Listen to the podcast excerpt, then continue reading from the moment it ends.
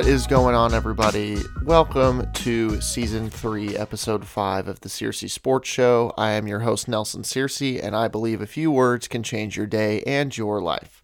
I am excited to get into things on this Saturday, February 13th of 2021, as we have news to discuss, games to talk about, and votes to tally today.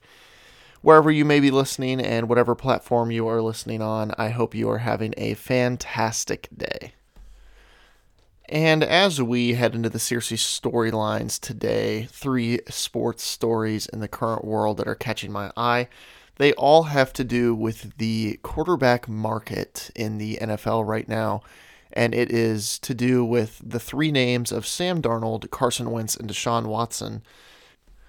And the Houston Texans have exposed that Deshaun Watson is no longer really a piece that they're looking to trade, despite Deshaun Watson's desires to leave the organization and join a different team. Um, so, as that news kind of came out, I think the attention has been shifting a little bit to other quarterbacks, namely Sam Darnold and Carson Wentz.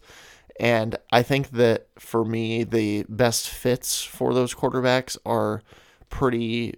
There's a pretty clear favorite for each one for me. I think that the Sam Darnold move that would best benefit him would be to go to the New England Patriots to be taught under Bill Belichick. Sam Darnold has a very similar build to Tom Brady. They're both around 6'3, 6'4, and they are not necessarily the most mobile quarterbacks. I think that Bill Belichick would be able to give some very educated, experienced coaching that Sam Darnold has been looking for in those first couple years of his career that he probably has not yet gotten. I think that Sam Darnold has a lot of potential. Um, that is not really a bad thing. I feel like a lot of times we look at potential and we see how we're like, oh, if they were only as good as their potential, quote unquote. But I really do think that Sam Darnold has a solid chance of of improving his skills and being a very solid quarterback in the NFL. I really liked his prospects out of college. I, I do like his game when he's playing well, but there was just a lot of inconsistencies in the Jets, and I think it's time for a new scene for him for sure. I think the Jets are probably going to move forward in another direction as well. So if Sam Darnold can find his way into Foxborough, Massachusetts, I think that that would serve him very well, and that Bill Belichick would create a very solid partnership with him. As far as the Carson Wentz situation, um, the Eagles have continued to kind of mull over offers. There was a potential trade offer from the Chicago Bears that was rumored to be Nick Foles, a first round pick, a fifth round pick, and Tarik Cohen. Although that is a very good package, I know that the Eagles are currently well over the cap, something like $70 million. There is a pretty easy way that they can get to back to where they're supposed to be under the cap, but that the, the best thing that could help them at this point is being able to move off of Carson Wentz, even though the ownership may not want to do that. Um, it seems like it is headed in that direction. And if that is the case, then the Eagles should be looking to get some pretty good compensation for him. Although that Bears situation is pretty good compensation, um, I think that they could get more from Indianapolis just because of draft capital and what they may be willing to offer to the Eagles right now. And that would work out very well for Carson Wentz as well, as previously discussed. Frank Reich, his former offensive coordinator from his first couple years in Philadelphia, is now the head coach in Indianapolis. And Indianapolis does have a very solid team, a good offensive line. Carson Wentz would know the offense fairly well going into it. He would be comfortable with the leadership that is there, and he would be comfortable playing on the team just because of he knows he's going to have protection. He knows he's going to have weapons in the backfield and in the receiving corps. So I think that the Colts situation could be a very perfect match for the Eagles looking for a trade package and the Colts looking for that franchise quarterback now that Philip Rivers has retired. Now, moving away from the NFL trade market to the wrap up of this NFL season with Super Bowl 55 being played last weekend, we saw a quite dominating performance from the Tampa Bay Buccaneers defeating the Kansas City Chiefs by a score of 31 to 9. The biggest pieces in this game, which were pretty obvious to everyone, but there is one one underrated performance that I want to talk about as well. Um, the obvious piece being that Patrick Mahomes really had no chance throughout this game to get anything going just because of the constant pass rush that the Tampa Bay Buccaneers were able to put on. It felt like he was under pressure and having to scramble on every single play and was just never able to set his feet and really drill the ball down the field to guys like Tyreek Hill that he normally would. Um, Travis Kelce did have a pretty big game, nine receptions for over 100 yards. However, he did not really seem like a big factor.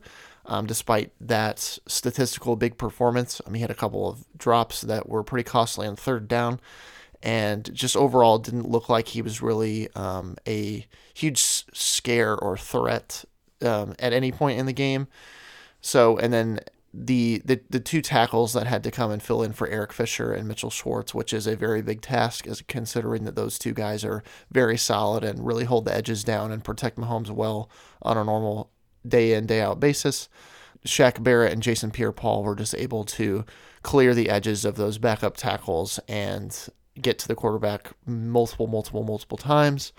And the underrated performance that I wanted to talk about was from Leonard Fournette. Um, Leonard Fournette really, besides the Tampa Bay front four, was was probably the most impressive player to me in the game. Um, he had eight, uh, excuse me, sixteen carries for 89 yards and a touchdown, and he also had four receptions for 46 yards. Most of those coming on the screen plays, but the Tampa actually did run quite a few screen plays, which I thought was very, very smart of them to just get the ball out of Tom's Tom Brady's hands, get the ball up the field. The Tampa Bay offensive line played very well as well. Did a good job of protecting Brady and being able to get down the field and penetrate on run plays, and as well as those screens that they called running back or wide receiver. I think that Leonard Fournette was really impressive throughout this whole game, and Ronald Jones did a good job of complementing him as well 12 carries for 61 yards. The Tampa Bay just running game overall was just very impressive, and they did a good job of structuring that to help balance the offense. And Rob Gronkowski did a very good job of opening up the middle of the field for Tom Brady, making those comfortable middle of the pack throws. Antonio Brown had a solid game, had that touchdown. And overall, just the Buccaneers offense was so balanced and so consistent throughout the entire game, other than maybe the first two possessions where they were a little bit cold. But everybody's got to warm up in the Super Bowl, especially with all that pressure. And once they did get warmed up, the Tampa Bay defense just put the pedal to the metal, and the Tampa Bay offense just continued to put together really solid drives and really solid plays. And it was just quite a clinic from the Tampa Bay Buccaneers, just executing a really, really solid game plan throughout the Super Bowl.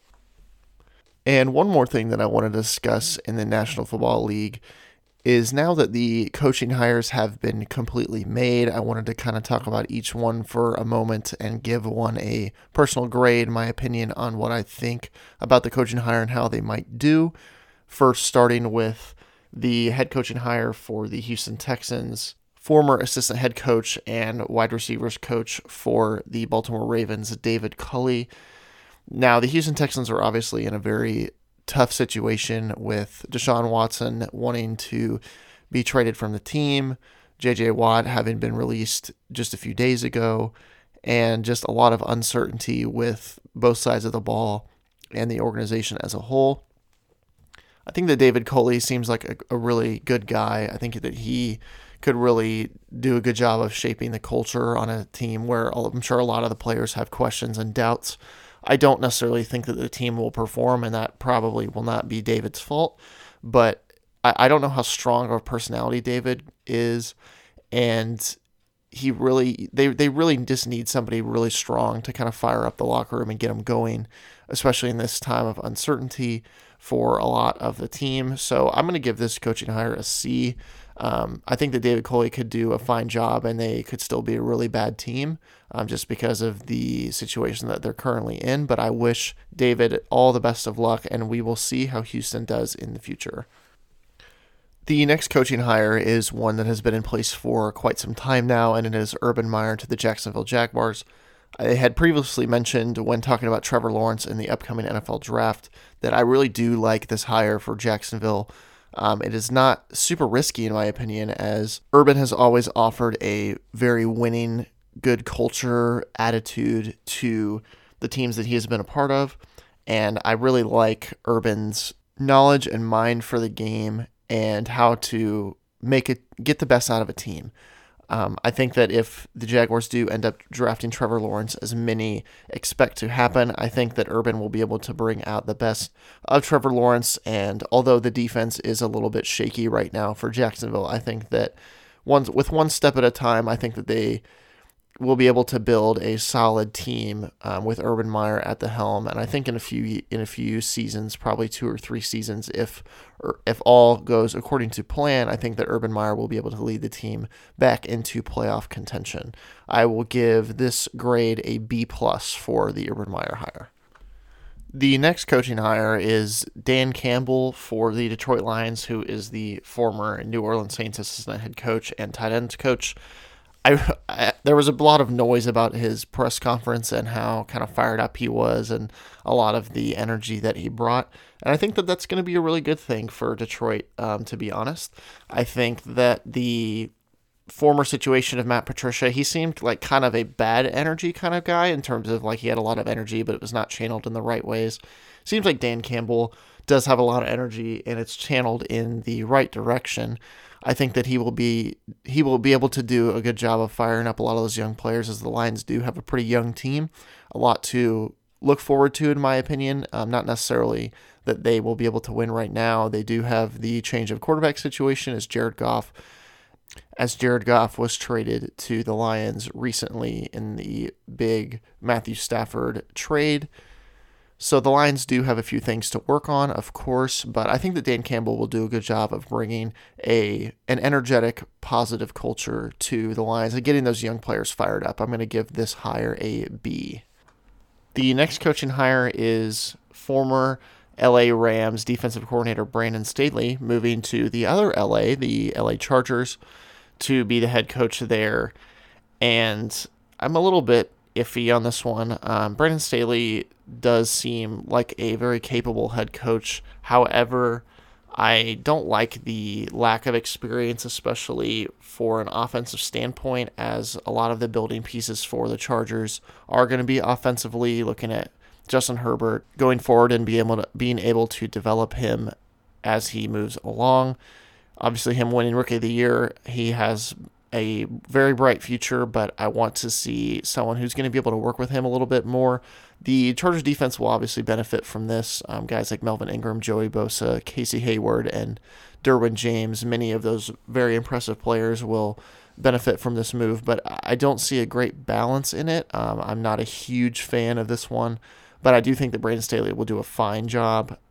So I'm going to give this head coaching hire a C minus. Next up is the New York Jets hiring former San Francisco 49ers defensive coordinator Robert Saleh, and I love this hire. Um, this is probably my favorite one of the offseason. Robert Saleh seems like a really well put together guy, a really smart mind defensively. The Jets obviously are rebuilding on both sides of the ball, um, but as they look to make a move offensively to get a quarterback, um, I think that they will be able to build their offense pretty well, and I think that Robert Saleh will be able to really provide some structure to that defense and give a really solid culture change t- for the New York Jets that they are desperately looking for. Um, I really think that this is a an A hire. I think that he's going to do a very good job, and not necessarily that the Jets are going to win right away, but I think that their culture will take a massive win right away, and that will lead to very good things in the near future. The last two hires that I want to talk about are actually I have very similar opinions on. Um, the first being Arthur Smith, former Titans offensive coordinator, being hired by the Atlanta Falcons, and former Indianapolis Colts offensive coordinator Nick Sirianni being hired by the Philadelphia Eagles. I would give both these hires a B plus. Um, I think that both of those guys will do a good job at being able to come in and make an immediate impact in leading the offenses there. Um, they seem like two very smart, well put together offensive guys, and that overall will be a solid change that each organization is looking for. I think that each of those teams actually have some similarities in the fact more than that they are just more than that they are bird mascots, but another few similarities would be um, offenses that do have a lot of room to succeed, but they just need kind of that consistent structure and defenses that are looking for more of an identity and consistency. And I think, and similar talent wise too. Um, I think that both of those teams will see a jump in success in 2021 and going forward. And I think that those guys will be around for at least a few years, if not more. Um, I like the prospects of both Arthur Smith and Nick Sirianni for each of their respective teams, giving those grades a B plus. And now I just wanted to take a quick moment, as I do in each episode, to remind everybody to make sure you're taking care of yourself this week, whether it is physically, emotionally, mentally, socially, whatever it may be. Uh, make sure that you are looking out for yourself and others around you as you maneuver through this week and the future. And yeah, let's get back to the sports. And in the final segment of today's show, I wanted to go over my picks for the NBA All Star game this season as we near the halfway point. Um, it's crazy to think that we are already 25 games into the NBA season. It has really flown by, and all these guys are, in my opinion, very deserving of any accolades that they get this year. They have played super well so far, and I hope that they continue to play well as the season goes on. And I'm going to start in the Western Conference at the front court, three picks. And my three picks are LeBron James, Kawhi Leonard, and Nikola Jokic. Uh, LeBron James is my pick for the MVP right now. Um, he's been the best player in basketball for quite a long time now, and he has continued to show that at the age of 36, which is just unbelievably impressive. He's had so many awesome moments already this year, and this past couple weeks, he's had so many overtime, double overtime games or games that have come down to the wire, and he has seemed to have a special moment at the end of those games in the clutch in almost every single one of them, and he's just been so impressive. Kawhi Leonard has always been a very consistent, you know, one of the best um, two way players in the league. And he continues to show that this year as the Clippers are off to another very good start. And hopefully they can keep it together the rest of the season and Kawhi can keep his health. And Nikola Jokic has been super fun to watch. He's one of my favorite players to watch in the NBA. He's just got such a versatile game, especially for a seven footer um, definitely my my favorite center to to watch in the game, and could be the very best center in the league. But Joel Embiid may have something to say about that, and you may or may not see him in my uh, Eastern Conference picks. But before we get to that, I want to get to the guard play in the Western Conference, and my two picks for the guards are Steph Curry and Damian Lillard those two guys really lead their team so well and are really carrying them through this early part of the season both of those guys, it feels like every time they shoot three ball, I feel like it's going to go in, and I'm surprised when it misses. Um, they have just been super consistent this year and have been scoring the ball at a really high rate and continue to impress me. As far as the Eastern Conference, just like I mentioned a few seconds ago, uh, my three front court uh, picks that I have for this All Star game are Kevin Durant, Joel Embiid, and Giannis Antetokounmpo. I want to first talk about Joel Embiid. Um, Joel Embiid has is probably the number two pick for me for MVP, just behind LeBron James and just ahead of Nikola Jokic. Um, Joel Embiid has played amazing and has really stepped up as that you know offensive producer for the 76ers and he has been impressive in all phases in, including shooting the ball from from a range. And I've really enjoyed watching Joel Embiid play this season as well as Kevin Durant and Giannis Antetokounmpo. Um, Giannis has followed up his back to back MVPs with another solid season so far, and Kevin Durant has been super impressive leading the Brooklyn Nets with their new trio. And to wrap up the Eastern Conference, the two guards that I have selected are Bradley Beal and Jaylen Brown. Um, Jaylen Brown has is probably one of the leading candidates for most improved player. He has really bumped up his scoring and has become a really lethal weapon for that Boston Celtics offense, and he can really perform well on defense as well. And Bradley Beal has been leading the NBA in scoring most of the season, and he every time he goes out on the court, even though the Wizards have not had very much success this year as far as record, um, Bradley Beal is just such an offensive, impressive player to me, and I feel like it would be quite a shame if he missed out on the All Star game. But I think that I think that the fans will recognize that his greatness while he is currently in a not so positive situation in Washington D.C. And with that, that will wrap up today's episode of the Searcy Sports Show. I thank you so much for taking time out of your day to listen along, follow along with me. And I am really excited for what the next few episodes may bring as I am going to not only be going over my MLB season predictions, I always love doing season predictions and seeing how they pan out as the year goes along, but also looking at me expanding the show into video capabilities, looking at getting a camera and being able to do some really interactive stuff like live streams and such like that through the channel.